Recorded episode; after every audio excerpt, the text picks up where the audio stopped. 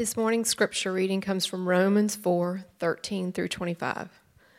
For the promise to Abraham and his offspring that he would be heir of the world did not come through the law, but through the righteousness of faith. For if it is the adherents of the law who are to be the heirs, faith is null and the promise is void. For the law brings wrath, but there is no law, but where there is no law, there is no transgression. That is why it depends on faith, in order that the promise may rest on grace and be guaranteed to all his offspring, not only to the adherent of the law, but also to the one who shares the faith of Abraham, who is the father of us all, as it is written, I have made you the father of many nations, in the presence of the God in whom he believed, who gives life to the dead and calls into existence the things that do not exist in hope, he believed against hope that he should become the father of many nations, as he had been told, So shall your offspring be. He did not weaken in faith when he considered his own body, which was as good as dead, since he was about a hundred years old, or when he considered the barrenness of Sarah's womb. No unbelief made him waver concerning the promise of God. But he grew strong in his faith, and he gave glory to God fully convinced that God was able to do what he had promised. That is why his faith was counted to him as righteousness. But the words, it was counted to him, were not written for his sake alone, but for ours also. It will be counted to us who believe in him, who raised from the dead Jesus our Lord, who was delivered up for our trespasses and raised for our justification. The word of the Lord. Well, welcome to our service. Thank you so much for joining us. Those of you watching online and those of you here in our sanctuary, it is great to have you with us on this beautiful, sunny Sunday in March. Isn't it great to see some sunshine this week?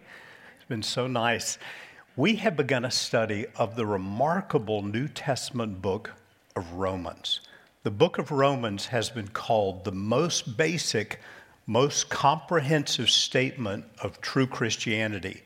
It is a very logical, systematic explanation of the gospel in a fairly long letter, letter uh, that is 16 chapters in our Bible. And so we're working our way through this remarkable book of the New Testament that was written by the Apostle Paul. The first couple of chapters, we saw that Paul is making the case that we all, regardless of our background, stand in need of God's forgiveness. We stand in need of reconciliation with God because of our sin. And then in chapter 3 last week, Pastor Andrew uh, explained the beautiful passage about the righteousness of God being provided for us, to us, through the work of Jesus Christ on the cross. And if you had the opportunity to hear that message, you may have heard repeatedly the word faith. In Romans 3 and verse 22, it's about the righteousness of God through faith in Jesus Christ.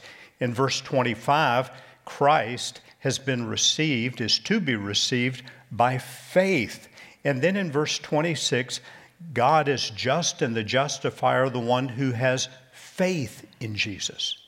So faith is critically important. It is necessary to receiving the benefits that God has provided for us through the death and resurrection of Jesus. The question I'd like to address today is what is this faith? What does Paul mean when he writes about faith? Because that's what chapter 4 is all about. What is faith?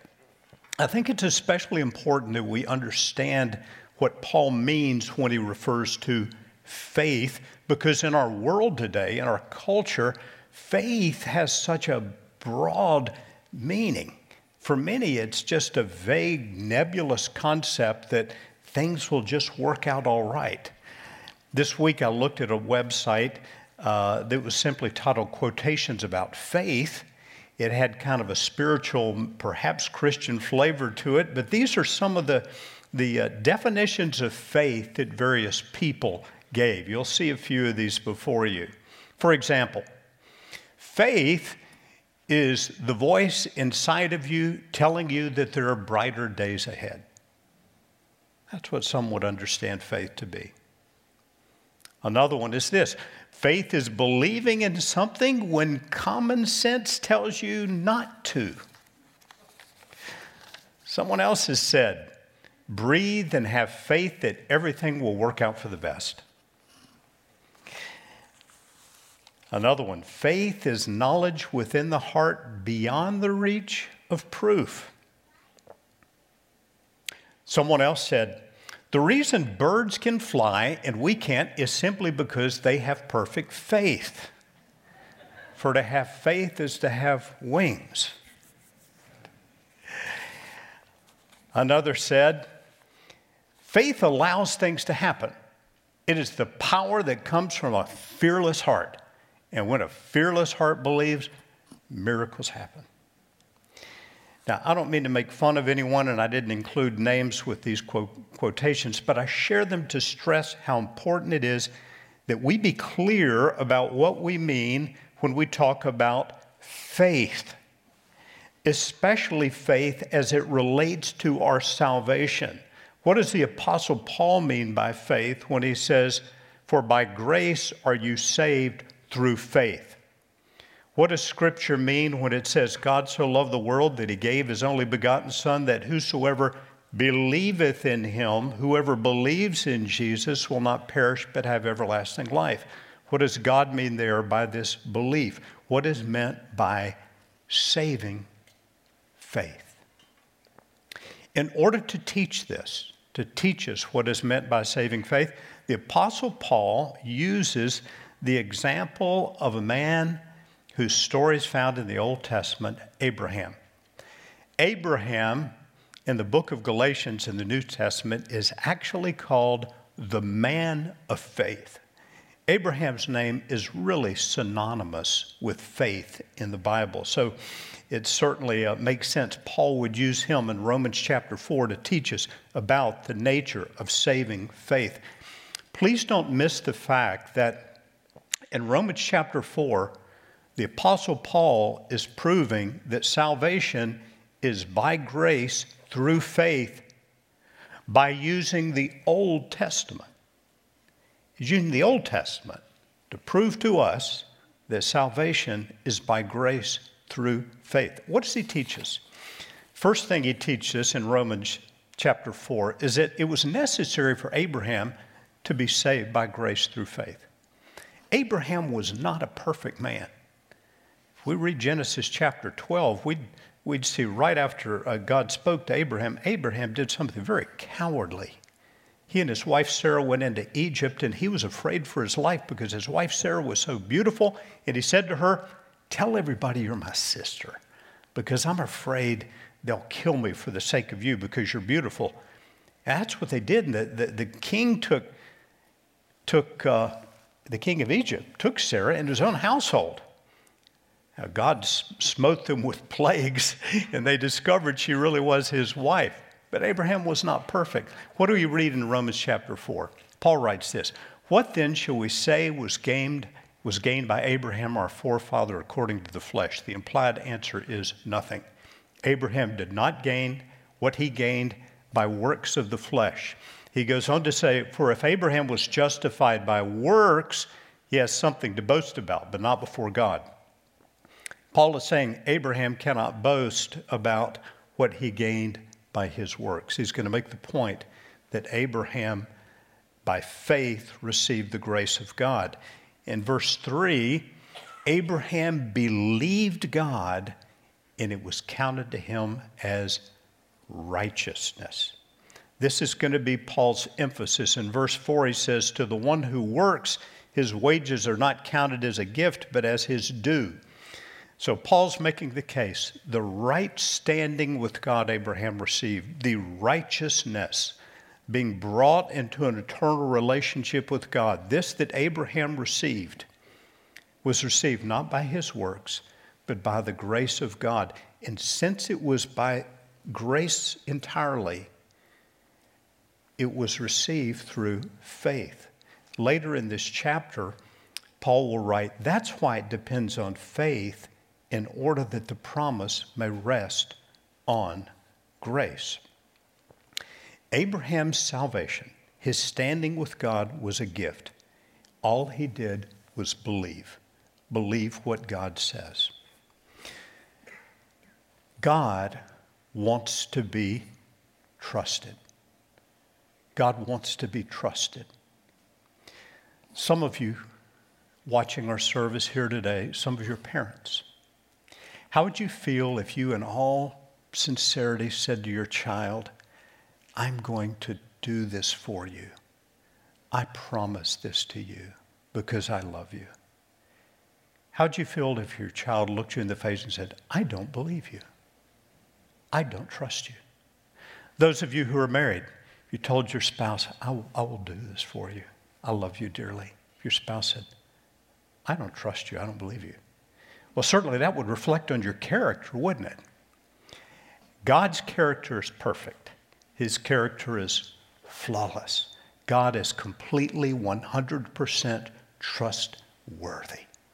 And He simply asks that we trust Him. Saving faith, and we see it in the life of Abraham, it rests on God's grace. It was necessary for Abraham to be saved not by his works, nothing he gained according to the flesh, by the grace of God through faith. That is why it depends on faith in order that the promise may rest on grace.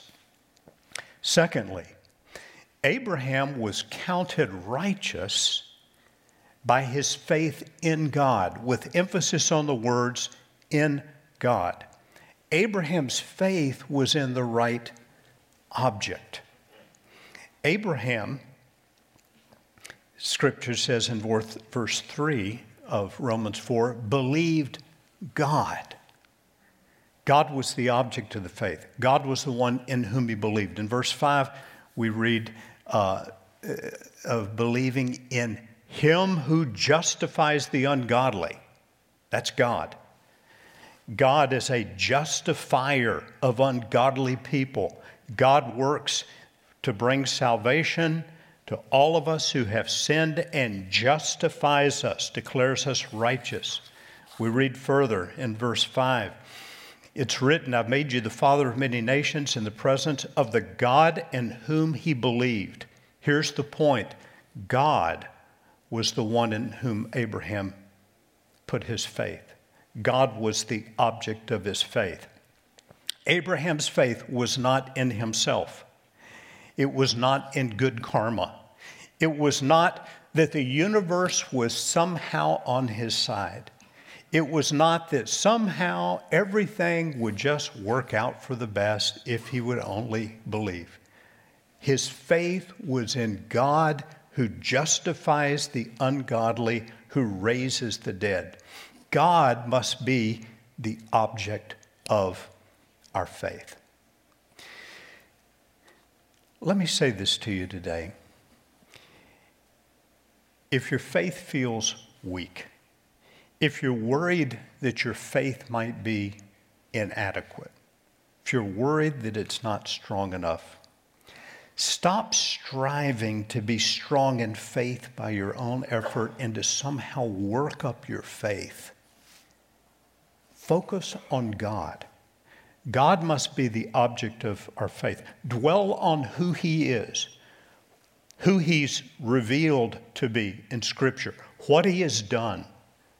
Look at what He's revealed about Himself in His Word, and let your faith rest on Him. Number three, Abraham's example. His example is intended to teach us something, and it's intended specifically to teach us about receiving the gospel. Paul writes in Romans 4:22, that is why his faith was counted to him as righteousness. That is, it was credited to him as righteous. Though Abraham was a sinner like the rest of us, his faith in God was credited as righteousness. But the words it was counted to him were not written for his sake alone, but for ours also. It will be counted to us who believe in him who raised from the dead Jesus our Lord, who was delivered up for our trespasses. That is, he was, he was sent to the cross to pay for our sins and he was raised from dead for our justification. That is, that we might be deemed righteous, counted righteous, declared righteous by God. Interestingly, Paul in the book of Galatians, chapter 3, gives us teaching really similar to what we find in Romans chapter 4. And there he also uses Abraham as an example of faith for us. He, he writes there again, he quotes the same verse Abraham believed God and it was counted to him as righteousness. Note, note what he writes here in Galatians chapter 3 and verse 6. Know then that it is those who are of faith who are the sons of Abraham. And the scripture, foreseeing that God would justify the Gentiles, the non Jews, by faith, preached the gospel beforehand to Abraham. What? God preached the gospel to Abraham? Preached the gospel to Abraham, saying, quote, In you shall all the nations be blessed. So then, those who are of faith are blessed along with Abraham, the man of faith. When God said to Abraham, as you read on the screen there, In you shall all the nations be blessed, he gave him a promise that's recorded in the book of Genesis, chapter 12, 1 to 3. Abraham had no children, and God told him that, that he would have offspring. And through your offspring, all the nations of the world are going to be blessed. As the Bible unfolds, it becomes clear that this promise of all the nations being blessed is the promise of the gospel of Jesus Christ, which is for every nation, people, tribe, and tongue. In Galatians chapter 3 and verse 16, the Apostle Paul gives even greater clarity to this when he writes that God's promise to Abraham was referring to one, quote, and to your offspring who is Christ. So here's what Paul's saying He's teaching us, I think, that Abraham anticipated an offspring through whom all the world would be blessed. Abraham's faith looked ahead to the Messiah and his work. Our faith now looks back up upon the Messiah, Jesus, and his completed work, his finished work. Abraham's faith in believing in God's promise of an offspring through whom the world would be blessed is a forerunner of the faith we're to have in the offspring who has now come, Jesus, through whom indeed all the world, as the gospel is spread, is being and ultimately will be blessed. Abraham's faith looked ahead, ours looks upon the finished work of Jesus Christ. So let me try to recap what we've seen so far. Number one, it was necessary for Abraham to be saved by grace through faith. As Paul said, eh, what has Abraham gained according to the flesh? It wasn't because of his works. He simply put his faith in God. Number two, Abraham was counted righteous because his faith was in the right object. Faith was not in himself, wasn't in his, his good efforts wasn't in the universe, it was in God who raises the dead. And then, thirdly, we've seen Abraham's example is specifically intended in Scripture to teach us about receiving the gospel of Jesus Christ. In Romans 4, the Apostle Paul is teaching us that salvation is by grace through faith in Jesus, his death on the cross, and his resurrection. And to prove this, he's using the Old Testament example of Abraham. Number four, one other important thing about Abraham's faith that I think we should grasp it's this Abraham's faith was a walk, it was a walk of faith. It meant following God. We read in verse 12, and to make him, that is Abraham, the father of the circumcised, who are not merely circumcised, but who also walk in the footsteps of the faith that our father Abraham had before he was circumcised. Faith has footsteps. Real saving faith has footsteps, it leads us in God's way. I don't mean to say that Abraham got faith by following God's ways and following his instructions throughout life. Rather, that he followed God's ways and instructions because he had faith in God. I want to take a couple minutes now just to think about Abraham's walk. Abraham's walk of faith. You know, it's a really interesting thing in the Bible to study the word walk or walking. Enoch in the Old Testament walked with God. Noah in the Old Testament walked with God, we're told. Scripture tells us to walk in paths of righteousness, to walk in the Spirit, to walk in the light as He is in the light, to walk by faith and not by sight. Faith calls us to a, a walk with God. What about Abraham's walk? In Genesis chapter 12, we read, The Lord said to Abraham, Go from your country and your kindred and your father's house to a land that I will show you. By the way, note the recurrence of the words, I will. I will. It's a God who's initiating everything. Abraham is simply believing and obeying. I will make of you a great nation. I will bless you and make your name great so that you will be a blessing. I'll bless those who bless you, and him who dishonors you, I will curse. And you, all the families of the earth will be blessed.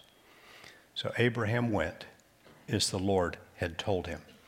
God is speaking, God is blessing, God is providing.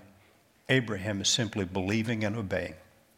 Later in Genesis chapter 12, the Lord appeared to Abram and said to your offspring, I will give this land. So he built there an altar to the Lord. Abraham begins worshiping. From there, he moved to the hill country on the east of Bethel and pitched his tent with Bethel on the west and Ai on the east. And there he built an altar to the Lord and called on the name of the Lord. God is speaking, Abraham's trusting, obeying, worshiping. In Genesis 13, the Lord said to Abram, after Lot had separated from him, Lift up your eyes and look from the place where you are, northward, southward, eastward, westward. For all the land you see, I will give to you and your offspring I will make your offspring as the dust of the earth, so that if one can count the dust of the earth, your offspring also can be counted. Arise, walk through the length and breadth of the land that I will give you. So Abram moved his tent and came and settled by the oaks of Mamre, which are at Hebron, and there he built an altar to the Lord. Same pattern God speaking, God promising, God blessing. Abraham believes, obeys, walks, and now he's also worshiping God. He's building altars to God. He's worshiping in response to the God who has spoken to him. One last example. The words we just read noted that Lot separated from Abraham. Lot was Abram's nephew. And Abram and Lot, their flocks had grown so large they needed to separate. So Abram gave Lot the choice. He said, Look, pick out the land you want. Lot chose the well watered land of Sodom. It looked better and he took it. But the Bible tells us that the, the men of Sodom were evil and sinners against the Lord, and that's where Lot ended up. Well, a, a group of invading armies we read about in Genesis chapter 4 attacked uh, Sodom, and they took Lot and his family captive and took all the possessions. Well, a war followed this, and, and Abram heard about it. So Abram took the 318 trained uh, men in his household, and he went out to rescue Lot. And they must have been mighty warriors because with his, his band of household uh, men, they went out and they prevailed. And they brought Lot back and they brought all the spoil back. And Genesis 14 gives us something I think is, is particularly beautiful, remarkable. When he's coming back, the Bible says the king of Sodom went out to meet Abram after this great victory. And someone we're introduced here for the first time, and we're never really told in the Old Testament who it is, comes out Melchizedek. The word Melchizedek means king of righteousness. The word Salem means peace. So Melchizedek is the king of righteousness, the king of peace. He brought out bread and wine. He was priest of God Most High, and he blessed Abram. He said, Blessed be Abram by God Most High, possessor of heaven and earth. And what does Abram do? He gives him a tenth of everything. This is the first instance of tithing in the Bible, someone specifically being said to worship God with a, a tenth. This is kind of the genesis of that idea we have of giving God our first fruits. Now, I mention this because Melchizedek in the New Testament, uh, in, in a way that's difficult for me to really understand, he's a type of Jesus Christ. And you can read about that in the book of Hebrews. We won't dwell on that now, but what I want to note is that again, God is initiating the blessing. Abram is simply obeying and he's worshiping God. Now he's worshiping God with his possessions, giving him a tenth of everything. Here's the point I want to make faith has footsteps, faith is a walk. For Abram, he believed God and he walked with God. He went where God said to go, he did what God said to do. God was the initiator, God was the blesser, God was the provider. Abram simply obeyed and he worshiped him. Here's why I want to stress this. Sometimes a person will say something like this if asked, Are you a Christian? Well, yeah. You know, when I was uh, seven years old, I prayed a prayer, took care of my salvation, checked it off the list, closed the book. My life's never been any different. Took care of that, forgot about that. Friends, trust in Jesus Christ is a doorway to walking with God. We're told to walk in the Spirit. We're told to walk in paths of righteousness. We're told to walk in the light as He is in the light. We are told to walk by faith. We don't get faith by our walking, but when we have genuine faith, we walk by faith. We walk with God. Salvation is not the end of the journey where you close the book and forget about life with God. Rather, the all important prayer of receiving Jesus in salvation is a doorway to a life of walking with God, walking by faith, walking in love walking in the light as he is in the light. Abraham walked with God. Saving faith is an entryway into a life of walking by faith with your Savior. We see it in our example of Abraham. It's to be seen in our own lives. So, before we leave the subject this morning, I want to, I just raise three questions by way of personal application. Those of you who are Christians may be wondering, how can my faith grow? And I would say again, by growing in the knowledge of God, who He is. Having received the gospel of Jesus Christ, having placed your faith in the right object, as Abraham did, placing his faith in the God in whom he believed, the God who gives life to the dead, the God who created all things with his powerful word don't put faith in your faith. Stop striving and worrying about whether your faith is strong enough. Put your focus on God. Dwell on Him. Contemplate on who He is. Maybe go back to the first chapter of the book of Genesis and read the words we find there where we see that God said, Let there be light. And there was light. The God who created all things contemplate who He's revealed himself to be in Scripture. Faith comes by hearing, hearing by the Word of God. Secondly, how can my faith grow? By knowing and trusting God's promises. we read of Abraham, excuse me, that he did not weaken in faith when he considered his own body, which was as good as dead, don't you love the way the Apostle Paul describes Abraham at that point in life? He's as good as dead since he was about 100 years old. When he considered the barrenness of Sarah's womb, no unbelief made him waver concerning the promise of God. He grew strong in faith as he gave glory to God. Abraham didn't deny his natural circumstances. He knew his body was as good as dead. But he trusted God's promise.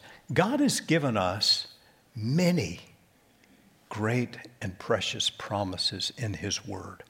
And God is glorified when we trust those promises. Know them, trust them, believe them. And then, thirdly, by walking in the footsteps of the faith that Abraham had. Faith has footsteps. Real faith walks. Through faith, we receive God's grace in Jesus and we walk by faith. And like Abraham, walking with God means doing what he says to do, it means not doing what he says not to do. It's a life with God. Praying to receive Jesus Christ means you've entered an eternal relationship with God, your Creator and Savior, the one who has blessed you beyond anything you can imagine. And now you get to walk with Him. You get to walk with Him throughout life. So, my question for those of you who are Christians today is this Are you walking with God? You get up and go to work each day and do what you do every day. You go to school. Are you walking with Him? The end of the chapter, the Apostle Paul writes these words. But the words, quote, it was counted to him, were written not for his sake alone, that is, not for Abraham's sake alone, but for ours also. It will be counted to us who believe in him who raised from the dead Jesus our Lord, who was delivered up for our trespasses and raised for our justification. Jesus was delivered up for our trespasses, our sins. He was raised for our justification, that is, so we could be declared righteous before God. And today, as we close the service, we're going to celebrate that, what Jesus did in his dying on the cross. The apostle Paul writes about this in 1 Corinthians chapter 11 beginning in verse 23 when he says, "I received from the Lord what I also delivered to you, that the Lord Jesus on the night when he was betrayed took bread. And when he had given thanks, he, he broke it. And he said to his disciples, This is my body, which is for you. Do this in remembrance of me. In the same way, after supper, he took the cup, saying, This cup is a new covenant in my blood. This do as often as you drink it in remembrance of me. For as often as you eat this bread and drink this cup, you proclaim the Lord's death until he comes. And then he warns us whoever eats the bread or drinks the cup of the Lord in an unworthy manner will be guilty of sinning against the body and blood of the Lord. Let a person examine himself, and so eat of the bread and drink of the cup with those words of caution, I'd like to take a, a couple minutes just to pray and examine ourselves first to be sure that we've indeed placed our faith in Jesus Christ as our Savior and Lord. And then we'll take a moment of silence, allowing the Holy Spirit to search our hearts if there be anything that should be brought into the light before God a sin we want to confess, something we want to ask for help with. And then I'll give us a little instruction about taking communion together. So, would you join me as we pray? Father, how we thank you that Jesus, the Son of God, was delivered up for our trespasses and raised for our justification. For it's not by works of righteousness that we have done, but according to your mercy, you have saved us through faith in your grace given us in Jesus. Father, if there be any watching our service here today who've not yet taken that all important step of placing their trust in Jesus Christ alone for their salvation, would you enable them to say today, Lord, I believe in Jesus Christ. I receive what he has done for me.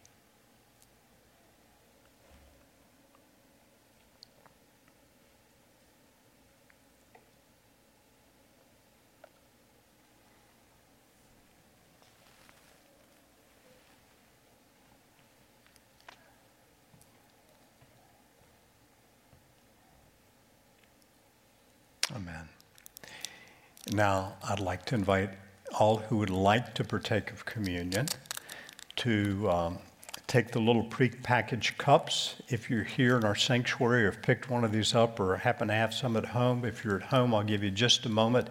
If you've got a piece of bread or juice or a near substitute nearby to get that, I'll give you a moment to open these little packets and then we'll partake together.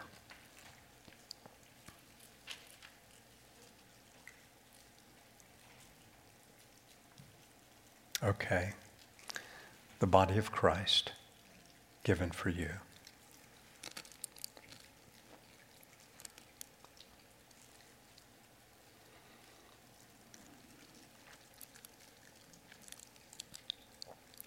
And now the cup.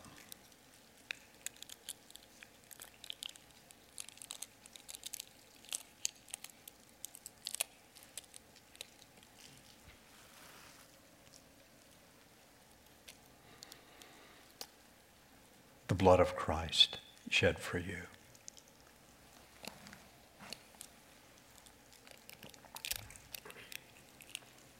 Father, I pray now for your people. I pray that you, by the power of the Holy Spirit, would bring encouragement to those who are discouraged. For those who are fearful, would you renew their strength and trust in you? For those whose faith feels weak, would you draw their eyes to yourself, to your magnificent, magnificence, your sovereignty, your greatness, your beauty, your majesty, and your total trustworthiness. Strengthen us, your people, with might by your Holy Spirit in our innermost being, that we would walk by faith and not by sight, that we would walk with you, Lord. We pray in Jesus' name. Amen. And now, before we sing about what we believe, I just want to say thank you. It was approximately one year ago today that uh, everything changed. I think it was March the 8th when our attendance dropped because word about COVID had begun to spread, and then the next week we were online only. Um, and what an unusual year it's been.